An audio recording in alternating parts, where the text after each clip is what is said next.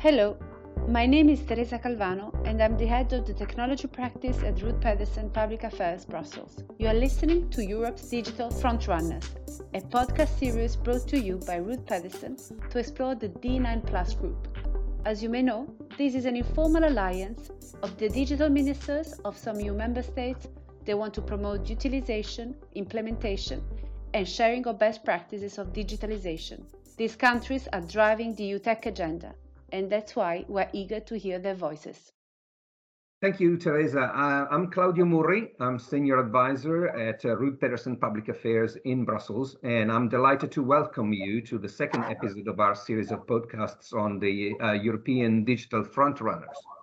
Today, uh, we have the privilege to host Mr. Krister Nilsson, who is the State Secretary for Foreign Trade and Nordic Affairs for the government of Sweden. Uh, thank you for joining us, Mr. Nilsson. Thank you, my pleasure. Uh, just as a quick introduction for our audience, um, prior to your direct involvement in government, uh, you have had a long and distinguished career as a political advisor, both at national and uh, European level. So, so you know Brussels quite well. But you were also a public affairs specialist for a long time, particularly on um, environment, energy, and climate, which are incidentally uh, areas of, of strength also for Rud Pedersen uh, Public Affairs. So, so it's a double pleasure for me to have this conversation with uh, you as a prominent uh, European political leader, but also as a former colleague. Thank you. So, as we said in the introduction, uh, the uh, the objective of these podcasts is to explore how the the D9 plus uh, group of countries are driving the EU tech agenda, uh, how that can enhance policy cooperation within the EU and beyond. Uh, so this conversation could not be more appropriate since Sweden actually uh, took the initiative to create this group uh, back in 2016 It was nine countries so it was called uh, the d9 um, so I'm, I'm, quite curious to understand why uh, your country which has long been one of europe's leaders and most advanced digital societies uh, felt that it was important to create this group. Uh, and um, and also what uh, you still see as the added value today for Sweden to spend time and effort on this initiative. I also see that you are continuing to grow the group, um, the membership, outreaching also now to countries that are not necessarily uh, the the digital frontrunners.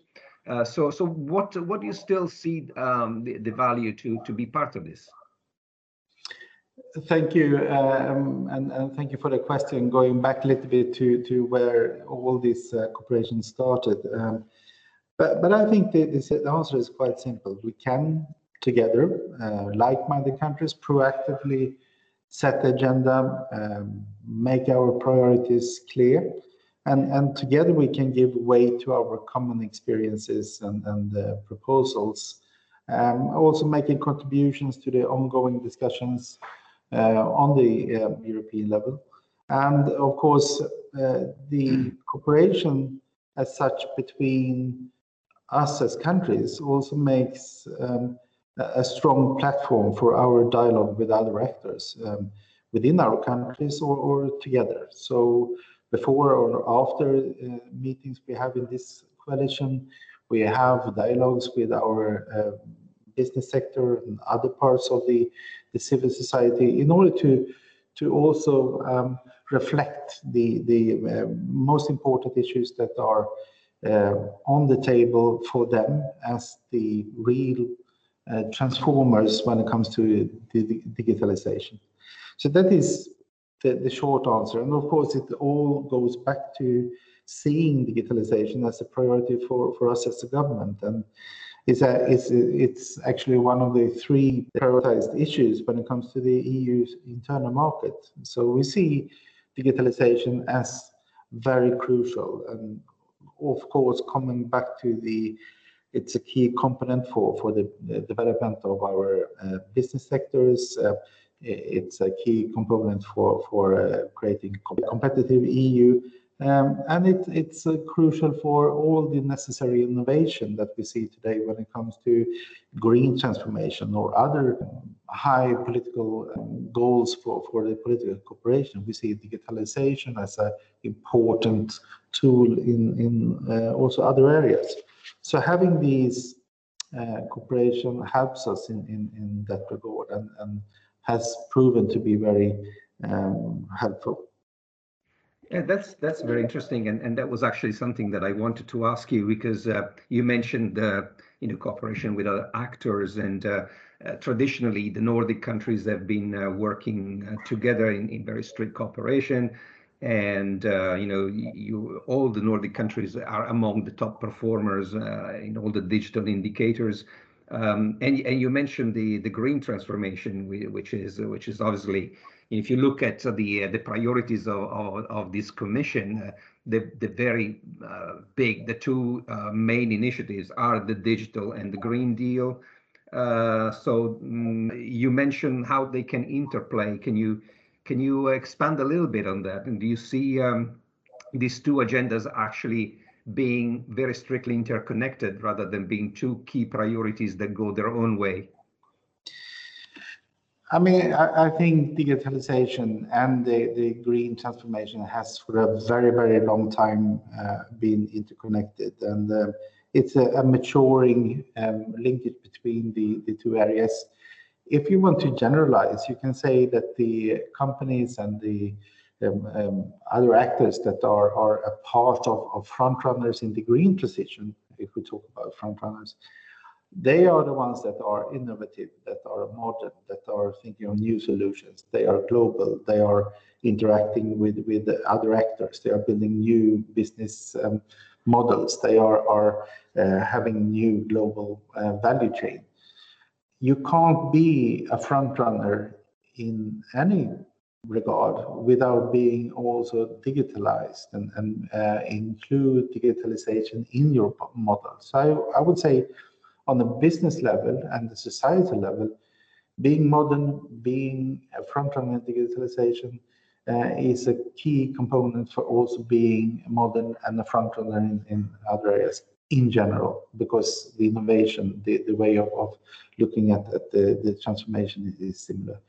But you also mentioned my, my previous background, and, and of course, for many, many years before also being a part of, of the uh, former colleague, I was a state secretary of the Ministry of Environment, and, and when we talked about how to modernizing transport, how to decrease the need for transportation, um, of course, in many already then for many years, you saw that digitalization and building new cities, um, being more effective in planning routes for buses and collective uh, transport that means that you need to have an amount of digitalization. So I'm not an expert today to say what is the key interlinkage between the two areas, but they are and have been for a long time.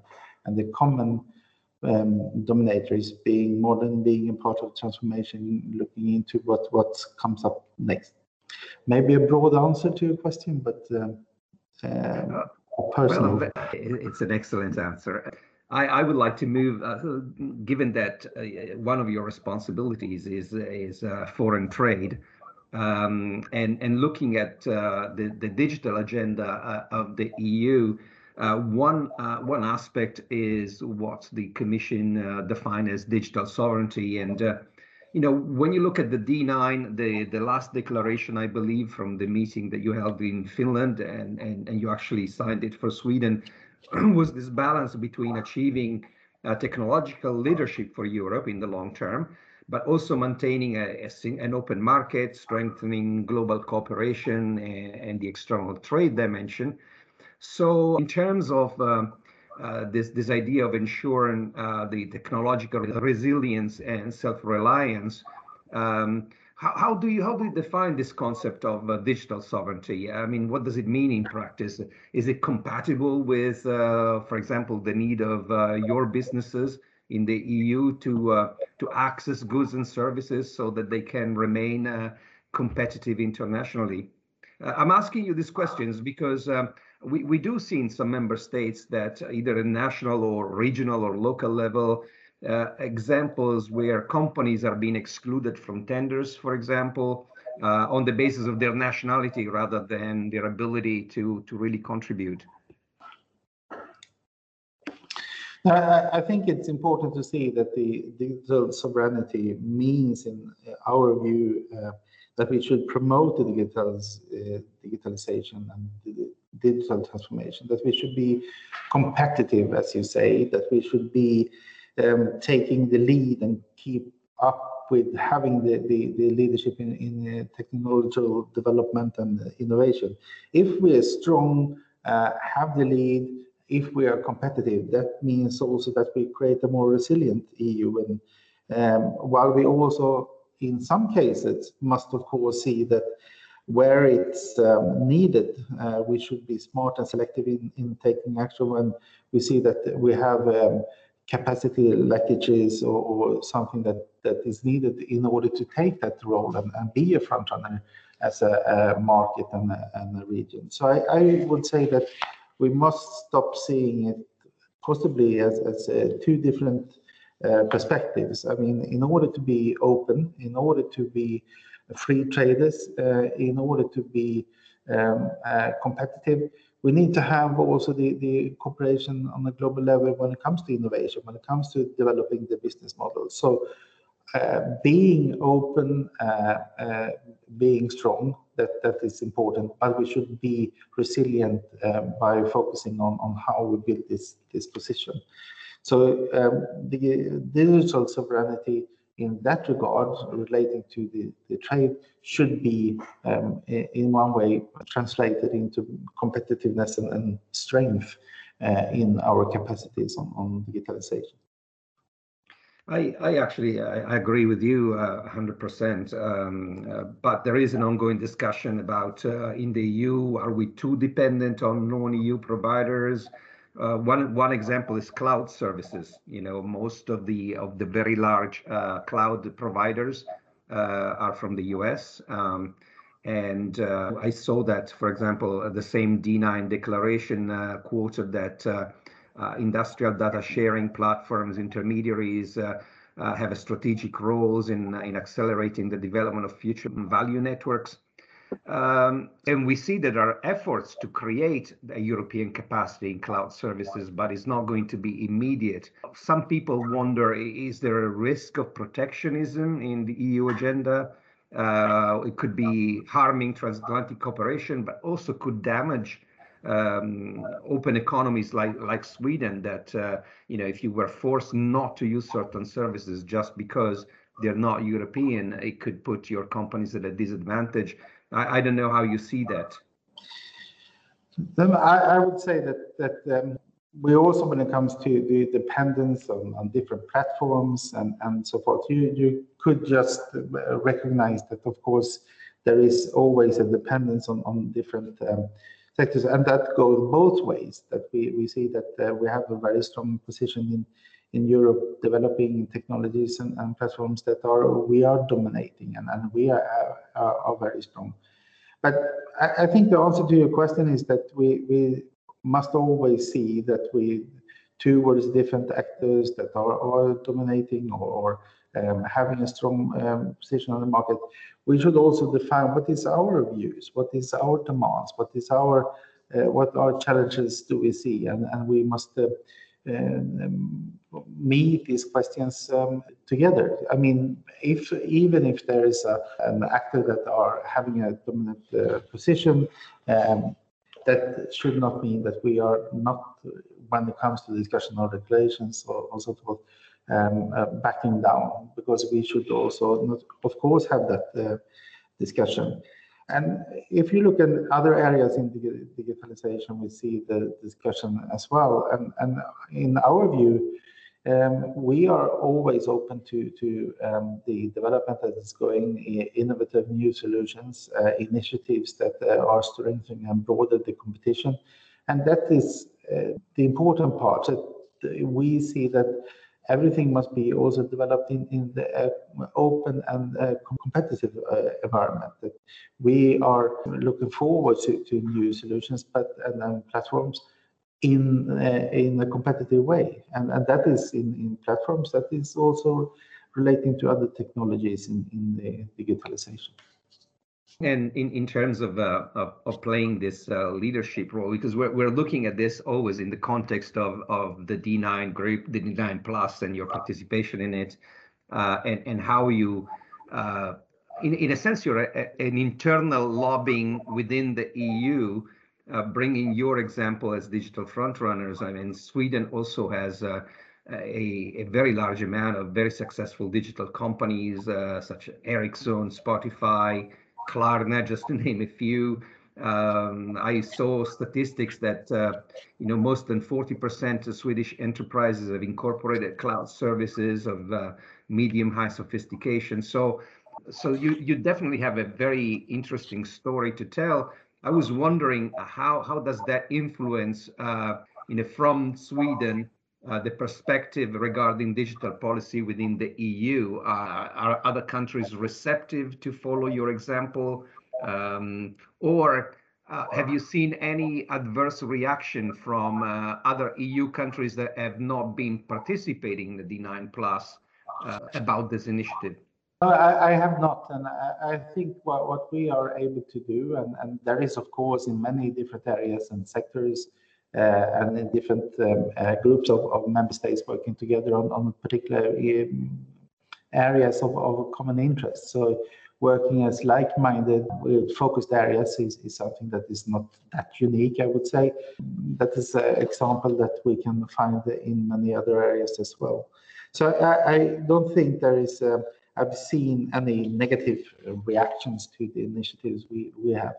I, I think well, to your question uh, also with the example of the Swedish companies that uh, has been globally successful and, and the what, what, that means for us is of course that we see that that um, uh, we have good examples. We, we get the stories of what is needed. We, we have the dialogue about what are the um, necessary regulations, uh, initiatives on the EU market.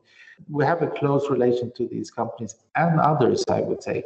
So that is, of course, important, and I think it's valued in the debate, in the political discussion rooms, that you can uh, have the examples from, from what is the realities, what is the, actually the companies and the business sector uh, saying, but also having the dialogue with trade unions and um, different authorities, so the civil society as such. But of course, to your question, the short answer, yes, it has been helpful and we have had a very good dialogue with the examples you mentioned. You, you also mentioned, uh, you just mentioned the, the regulatory approaches, and that's another interesting and, and somehow difficult point. I mean, uh, we've been talking about trading partners. We focused on the US. I mean, there are many others, but uh, in particular in this area, the EU has been successfully try to establish a leadership in in uh, regulatory approaches in certain areas of digital. Uh, you know, data protection comes to mind, but it's not the only one. Uh, the work that the EU is doing now on artificial intelligence, for example, uh, and and there seems to be this sort of dichotomy where. Uh, from a in industrial point of view, uh, the EU and US technology sectors are, are very deeply integrated, and yet the EU and US, from a political point of view, seem to be pursuing independent or, or, or separate regulatory approaches. How, how do you see that being uh, uh, reconciled in, in the medium long term? And, and can Sweden have a, a successful role in promoting this uh, uh, this uh, more integrated dialogue, open dialogue between the, the EU and the US? I think the, the Commission ha, made it very clear that it is a, a high priority to have a good uh, transatlantic uh, dialogue and taking um, initiatives now on, on deepening and integrating the, the technology sector also when it comes to the, the new um, uh, Trade and Technology Council, for example, as one initiative. Of course, when possible, when asked for, when we can do contribute to this, that will be a priority for us, of course. But but to your question, I, I think it's very important. And I think the EU um, um, as a whole has made it very clear that we want to have this dialogue. We want to to to you know, come closer, and it's a very good. Um, initiative also uh, the discussions that uh, come with the new administration in the US and, and between the Commission with, as I mentioned, the, the Trade and Technology Council. So we are putting great hopes to that the new initiatives, dialogues, also on, on standards and regulations would actually take a next step. And, and we have a, a common agenda that we um, believe could be um, um, a, a, change to the, the um, uh, dialogue that as it has been. So, so we're looking forward to this.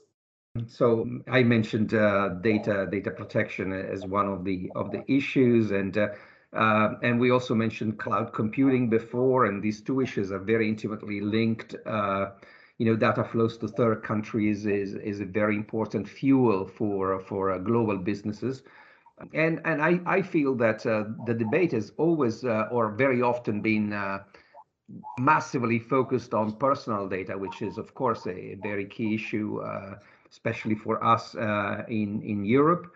Uh, but then there is a very other important issue uh, that is the non-personal data is very important for, for business and for innovation.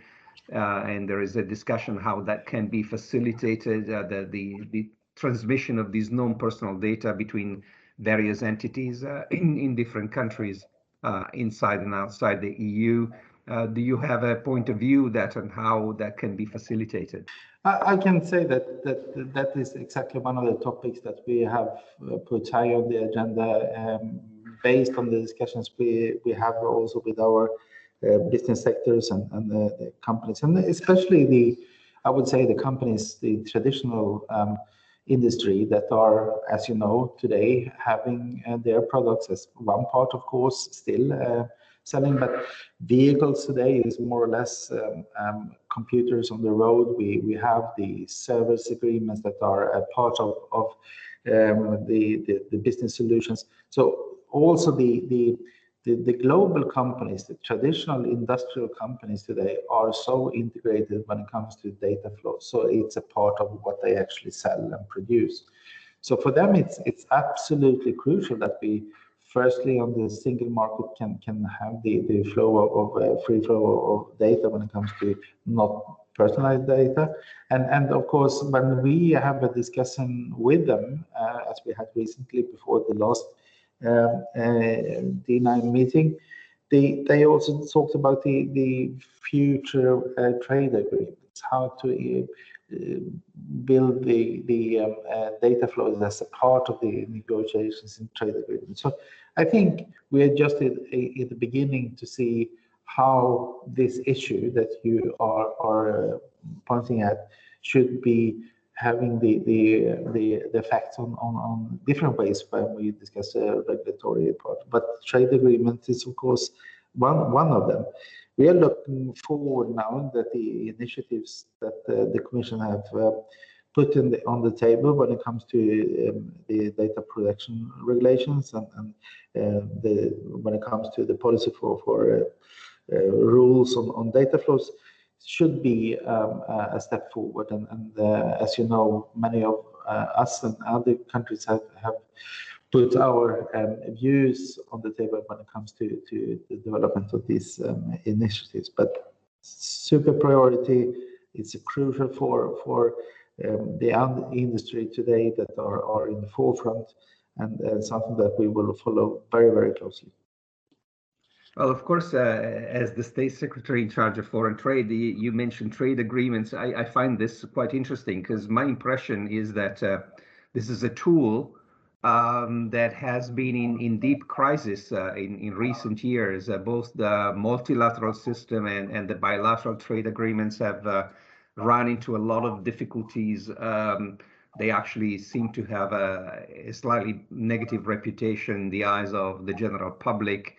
And, and you know, we, we even had a very, very hard time negotiating one with one of our former member states that should have been uh, maybe relatively easy to achieve. So how, how do you see that? I mean, uh, how do how do we revive the system? How do we impress the importance of this tool uh, for our economies uh, to to uh, our general public that now see uh, trade agreements as something um, I wouldn't say evil because I don't want to exaggerate, but but there has been a lot of resistance in in accepting uh, the idea of opening up to other countries. No, in, in, if we take just a, a short comment on, on uh, trade agreements and, and trade in general, and then the the continuously task that we are have in front of us, uh, showing the positive effects, showing the, the positive effect on, on globalization, the trade's ability to, uh, contribute to, to the Paris Agreement on climate, how trade can contribute to, reach the SDGs of the United Nations when it comes to um, um, also um, increase um, the health situation, for example. I mean, in the in the beginning of the COVID-19 uh, uh, pandemic, we launched an initiative that was called Trade for Health, showing that it should rather decrease the barriers for, for trade when it comes to medical equipment and, and, and uh, medical services because we needed more medical services and, and products uh, reaching out to more people rather than and, and raising um, obstacles. I, I, think the, the vaccine debate is, is showing that as well, that we, we need to have um, uh, trade agreements. We need to have more um, global solutions. So in many ways, I, I think that is a discussion that we need to take, as you mentioned. When we look at, at um, trade agreements and digitalization, I think and we hope that the discussions on e-commerce in the WTO will have the success that, that, we are longing for. I mean, 80% uh, participating countries, over 90% of the world trade uh, representing. Um, so it, it's very important that we could have these successes, and I, think it will be uh, important. When it comes to trade agreements in general, I mean, we have historically seen trade in products and we have seen trade in, in in, services. I, I, think we will foresee that products and services will, will be even more integrated and, and the, the uh, free flow of, of uh, data will be a part of that as well. So I'm confident that we should uh, have more trade relations, we should have more trade agreements, uh, and that will be something that we will have on the agenda and that must also be a part of how we spread the digitalization.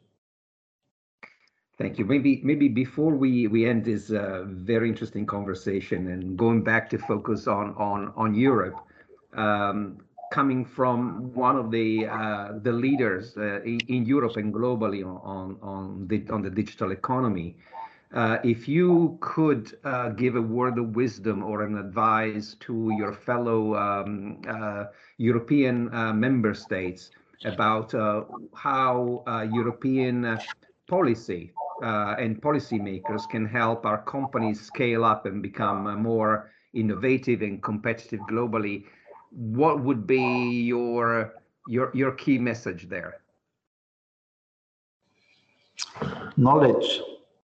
Uh, I think well the the history um, uh, of Sweden when it comes to digitalization has been that we have been working with, with knowledge and, and competence uh, uh, amongst consumers, amongst um, schools, in society in general. We have um, created the ability to, to um, embrace the digitalization. And that is historically many different initiatives that have created that, that um, uh, confidence um, in, in general in, in society. If you have that, then you can create the interaction between society, consumers, um, citizens, and the new business solutions. So, uh, on a almost philosophic um, uh, level, I would say that is, is one part of the, the answer of, of how to be um, successful. But of course, there are, are many other um, uh, things as, as well. And I think the the uh, for us, it's it's um, having the the um, interaction between uh, society, academia, and the companies, the, the triple helix model, and, and discussing new solutions and, and the test beds um, um, that, that, we try and develop different uh, solutions. I, I, think that is, is one part of it as well with that said, also um, having the, the close relation to, to the startup scene, the new companies, the, the as, as I often said, the born global that uh, are also international from the day one with their possibilities of, of solutions. I, I personally went to Egypt for for for a, um, a trip, and, and uh, there we saw um, a one Swedish startup having as a second stage in their business development was actually to make an introduction to the Egyptian market after uh, having started in, in Sweden. So I think there is a new way of doing business, developing business, being in, innovative that digitalization has made possible, and we should embrace and understand, even if it's a new way of developing companies. They often do that also together with the larger companies that are um, the, the, the, providers of, of, digital solutions as well. So, I mean, we see a very um, interesting relation between the startup scene and the traditional companies and, and the symbiotic uh, development, what I think is, is uh, um, very impressive. So a holistic perspective might be the final word uh, on, on, your, on your question. Well, that's wonderful. I, I wish you personally and, and Sweden uh, the, the, the biggest possible success in uh, in um, helping uh, the European Union in this quest of, uh, of becoming uh, technologically competitive uh, at, at, the highest level in, in many areas of digital. So thank you, thank you so much for uh, taking the time and contributing your uh, your ideas and, and your experience to um, for for the benefit of our audience. And as I said again, um, I wish you all all the best in in your endeavor. Thank you so much, and thank you for having me. Pleasure talking to you.